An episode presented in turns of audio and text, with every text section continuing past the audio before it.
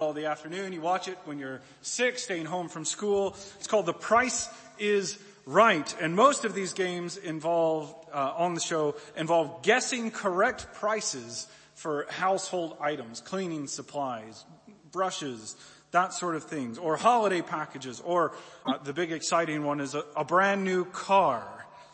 But one of the distinct games is called Plinko. And it's a chance-based game where players have a round trip, uh, chip that they, they drop from the top of a board and it, it uh, falls down through little chutes and they hope that it's going to land at the bottom on a high dollar prize uh, named on the on the playing board. Now, some stand at the top and, and try to plan their their drop carefully to supposedly to maximize their chances to win.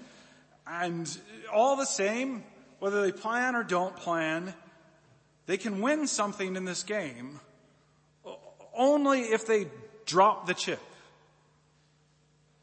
They don't get anything if they don't use it. And the point is that careful planning will not always ensure success.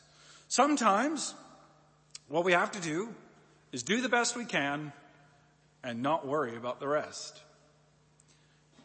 Now in the parable of the sower, Jesus spoke of how seeds are planted but have different results because they fall on different types of soil.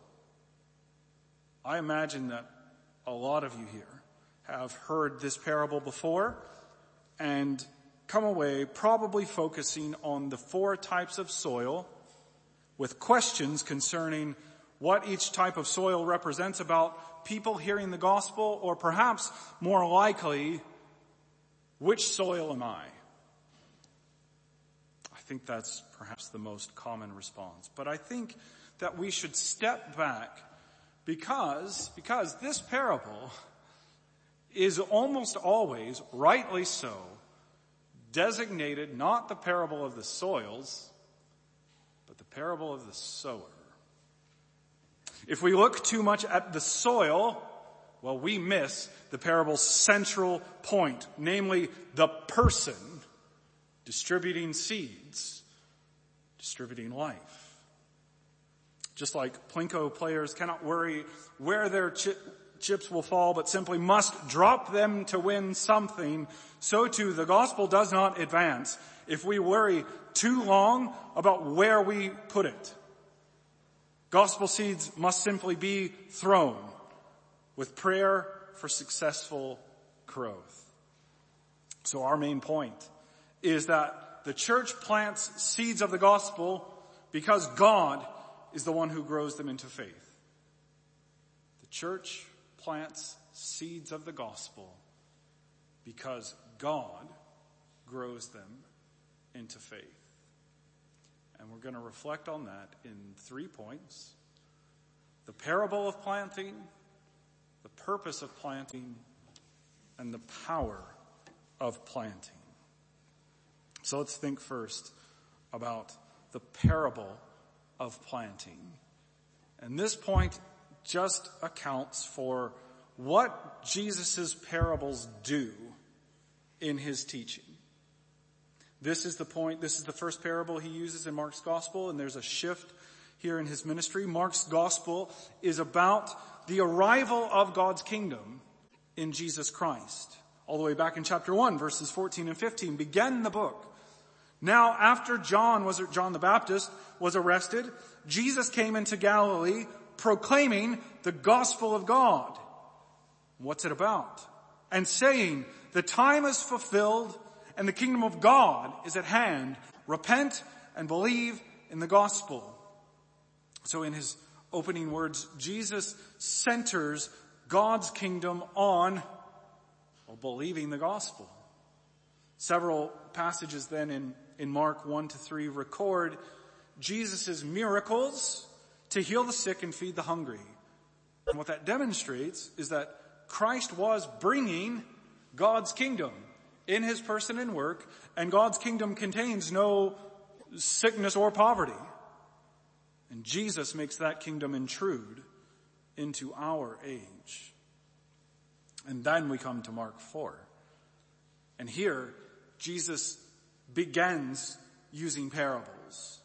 Each one showing something about God's kingdom. The first being this, this parable at the sower, uh, of the sower. Now, why, the question is why did Jesus begin using parables?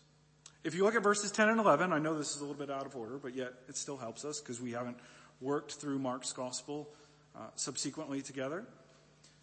And when he was alone, those around him with the twelve asked him about the parables. And he said to them, to you has been given the secret of the kingdom of God. But for those outside, everything is in parables. And then Jesus quoted uh, Isaiah 6, 9 to 10 to support his point about he is preaching so that the people outside don't understand. And so the parables are about the secret of God's kingdom, but this, this secret is explicitly only for those who follow Christ. Sometimes we think Jesus used parables as illustrations to clarify his message, but overtly he intended them to hide his message from those who won't listen to him. Why would Jesus want to hide or conceal the gospel message? Mark 3 records the story about that unforgivable sin.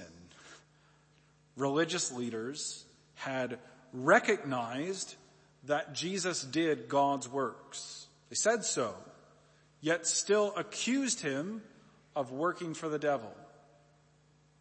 They, so what they did was knowingly reject Jesus as God's son, even though they clearly saw him doing the Messiah's work. And in reaction to this specific hardness of their heart, Jesus began teaching in parables. Why? Because this way of concealing the message was a judgment against those who would refuse to accept him for who he is, although they knew who he was. And yet the parables also do serve as a help for those who follow him. They reveal the secret of God's kingdom that is hidden from those outside. So our parable then, that's just trying to account for what are these parables doing? What is our parable doing in Jesus' teaching ministry? Our parable, descri- parable describes what happens when seed falls on four different types of soils.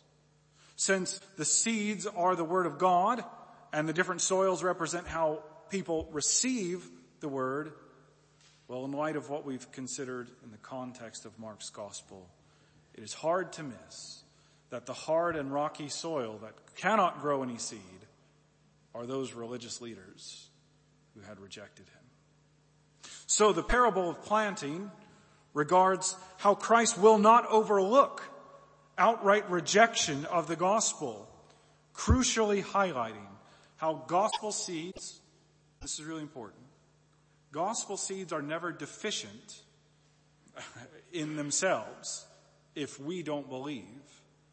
But our hardness and rockiness in our hearts is the deficiency if we reject its teaching. The gospel isn't deficient if we don't believe. We are deficient. That brings us to our second point. The purpose of planting. Purpose of planting. And here we're just going to look at that parable itself, considering its meaning and then also how it, starting to consider how it helps us live for Christ. And the specific point for us today relates to the fact that this parable emphasizes the sower's work. The sower is the central figure in this story around whom everything else revolves. This parable is about Christ giving life, not about you. Structurally speaking, in verses 1 to 9, Jesus tells the story about the sower scattering seeds and the seeds falling on various kinds of soil which produce differing qualities of plants. Clearly in verses 1 to 12, Jesus' disciples didn't understand his point, and he wanted them to understand the secret of God's kingdom. And so, in verses 13 to 20, he explained the parable and the different facets about what it means. Now, the sower's seed, the sower and his seed are the focal points. Jointly, they are the focal point.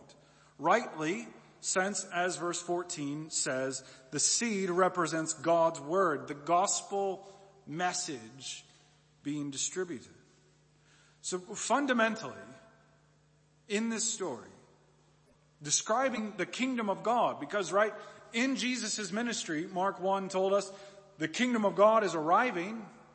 The principal or main sower here is Christ himself. He is the king who came to plant the seeds of his kingdom that it might grow.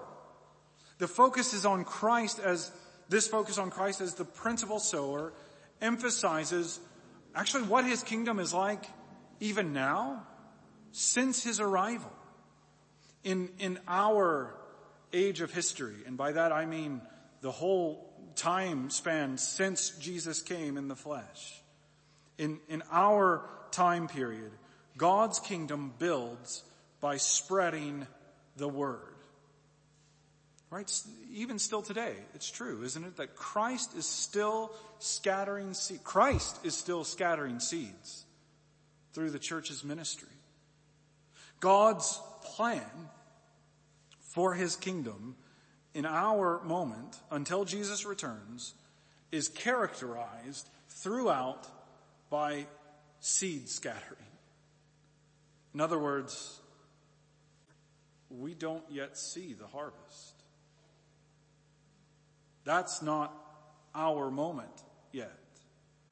Jesus came sowing gospel seeds indifferently, not pausing in this parable, not pausing to see if people were ready for the message or prepping them for it, but proclaiming it. Simply, purely, straightforwardly.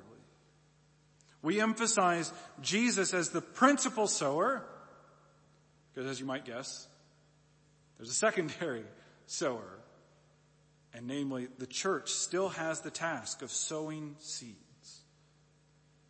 Under the principal sower's supervision and direction, well, we, we each do have our role to play in distributing seeds. Now most Christians, I mean, I think really have the, the simple role, the, the primary responsibility they have of inviting friends and family to church where gospel seeds are being abundantly dropped in a properly functioning church, right?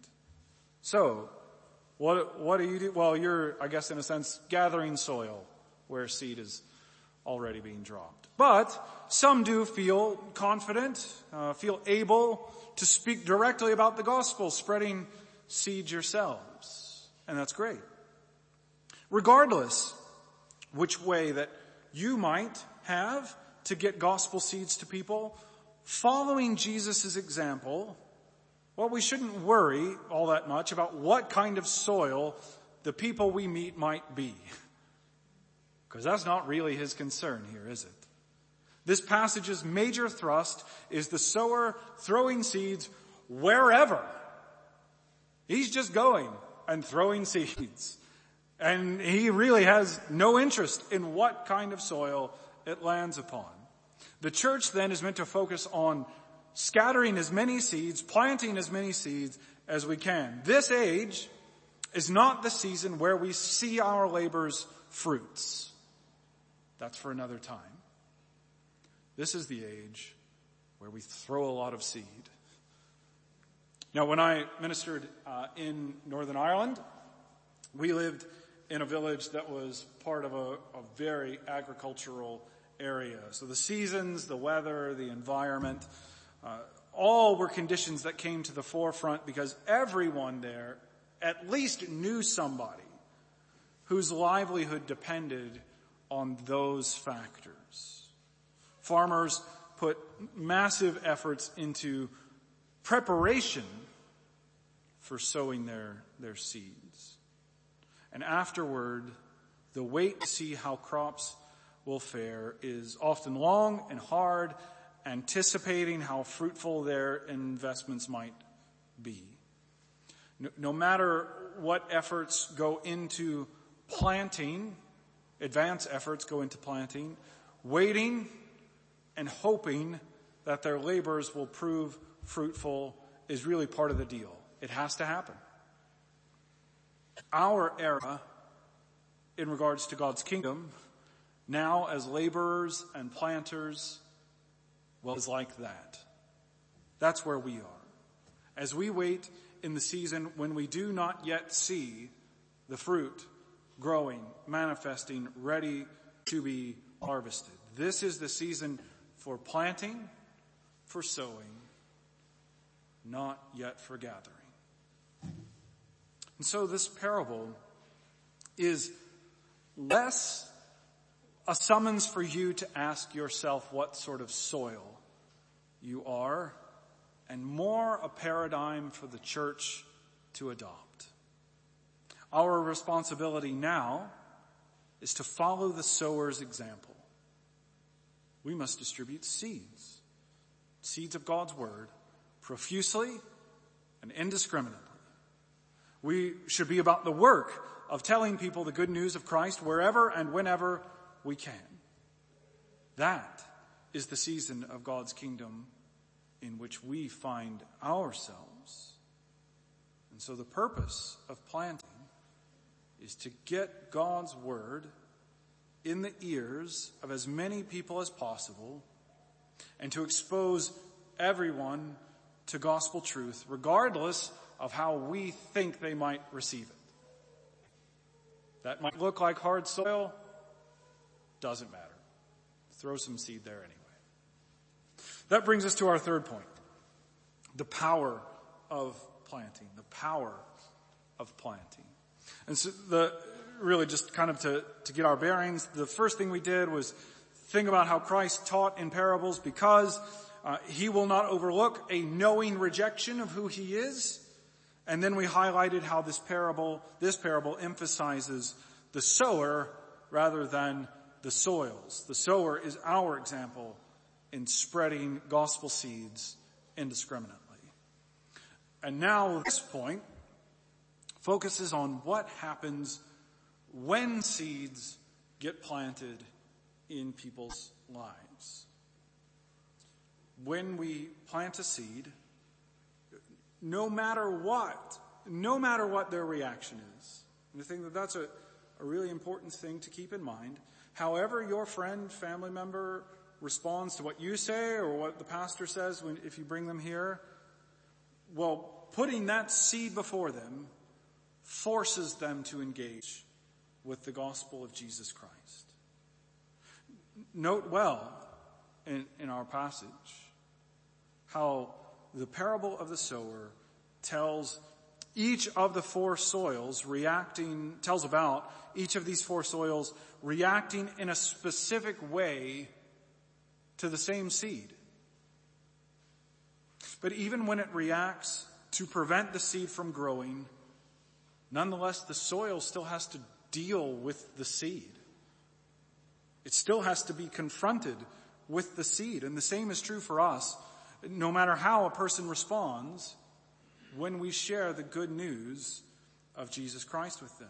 They must interact with the gospel message about who Jesus is and what he's done. And notice how all the seeds in this parable do what they do by their own power.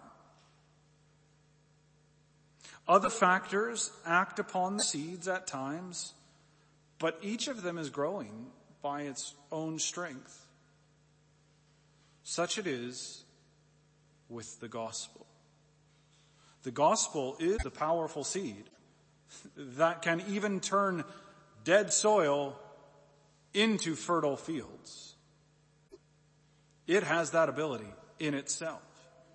And so the point of planting seeds, in other words, the point of telling someone about Christ is to confront them with the gospel, even with the sower himself, Jesus Christ. As Christians, hope to get the news about how Christ has come to rescue sinful people into the ears of as many people as we can. When a seed is planted, you don't even get to see what it's doing or how well it might be living when it's, when it's buried in the soil, right? You can't view through the dirt to see the seed. We used to have some tomato plants and even as uh, Sarah diligently checked them daily, uh, we waited a long time to see a crop. And the thing is, it's, it's so often like that as we speak of Christ with people whom we know. We hardly ever see instant results. And notice, notice how in, in our parable, how the sower seems to be dumping massive amounts of seeds on each plot of soil. And, and that is how the church must be with our friends and family. We, we keep planting new seeds in people's hearts, not discouraged by what we actually can't see. Right? Christ is in front of people and that is what matters. We can follow up and water those seeds with acts of service and answering questions, but at the end of the day, we need to do the same thing of repeating that same little seed the message about Christ as the one who died to forgive our sin and rose from death to guarantee our everlasting life. And so the power of planting is that no matter what, you confront people with Jesus Christ. The power of planting is that you confront people with Jesus Christ. The power to grow is in the gospel itself, tilling its own soil, bringing forth its own crop. No, there are a few things I think we need to, to consider together in, light of, of all that we've thought about in this parable. And, and the first thing is to note that well, if we're going to continue this season of planting, the church needs sufficient seeds, both in kind and in amount. The world around us is plant, constantly planting other seeds about any and every sort of message that they want. But the only seed sufficient to spread God's kingdom is the gospel as explained in God's holy word. We need the right sort of seed, seed faithful to the message about Christ as offered to us in the scripture. We need the seed that comes to us from and about the true sower. But we also need a sufficient amount of seed. So we need the, a, a sufficient seed in kind, and we need a sufficient amount of seed, meaning we need to value having lots of Bible poured into us. The church cannot thrive on a minimal amount of scripture, but only on immense amounts of God's word read, preached, sung, and contemplated as we gather as God's people. And so, we must learn to love God's word's sufficiency as containing that one message that is effective for salvation and the stream of life from which we must drink deeply. And we need to remember one more thing. One more thing. This passage summons us to focus on that sower whom we've said is Jesus Christ. Too many people read this parable going away thinking about themselves. And even, even if they're a believer, questioning, maybe I've deceived myself in thinking I'm good soil. Maybe I should worry that I'm one of these other soils. Maybe my root will wither and I will dry up. But the point, we have to keep coming back to the fact that the point is not for you to focus on a side aspect of this story, but the main aspect, namely the person who brings seed to you, the Lord Jesus Christ himself. This parable locks, ought to lock our attention on this central figure who comes to all sorts of people offering life and that life that sprouts into evident fruits. No one here, no one of you are beyond Christ's offer of life. No matter what you've done, no matter your past, no matter your background, no matter your culture, no matter whatever, you are not beyond the scope of the Lord Jesus Christ's offer of life to you. Each must simply ask yourself how you respond to that sower right now. Jesus Christ, the sower, is God's son, the eternal second person of the Trinity, who assumed a human nature because we sinned against our maker. We broke God's law, making ourselves worthy of death and liable to everlasting punishment. In response, out of his great love, God the Son came in our likeness so that he might pay our penalty and restore us to a right relationship with God. He died bearing our sin's curse. He rose from the grave as the victorious one who defeated death and so promises the same resurrection life to all who trust in him. He stands in heaven now and forever so that as God the Father looks upon Christ his Son and, and Christ's perfect righteousness, well, he accepts all who believe in the Son as his adopted sons, righteous in Christ, forgiven, adopted, accepted, justified. And so, how do you respond to the sower? The one who has come to sow life into dead hearts. If your heart is hard to this message of salvation, that God has provided in Jesus Christ, well, it means you are cold to the God of the universe and the message of his forgiveness that he would provide to you to give you life. Perhaps now is that moment when the seed dropped now would till your heart and you could consider Christ with new eyes fleeing to him as your savior. If your heart delights in the thought of this, of this sower, because you see him as the one who planted life in your heart, then let us renew our joy in the Lord Jesus, our Redeemer. Because Christ has come to sow the gospel fittingly because he is the gospel the one in whom we find all of our acceptance and forgiveness, and he gives himself for you and to you for life. Let's pray.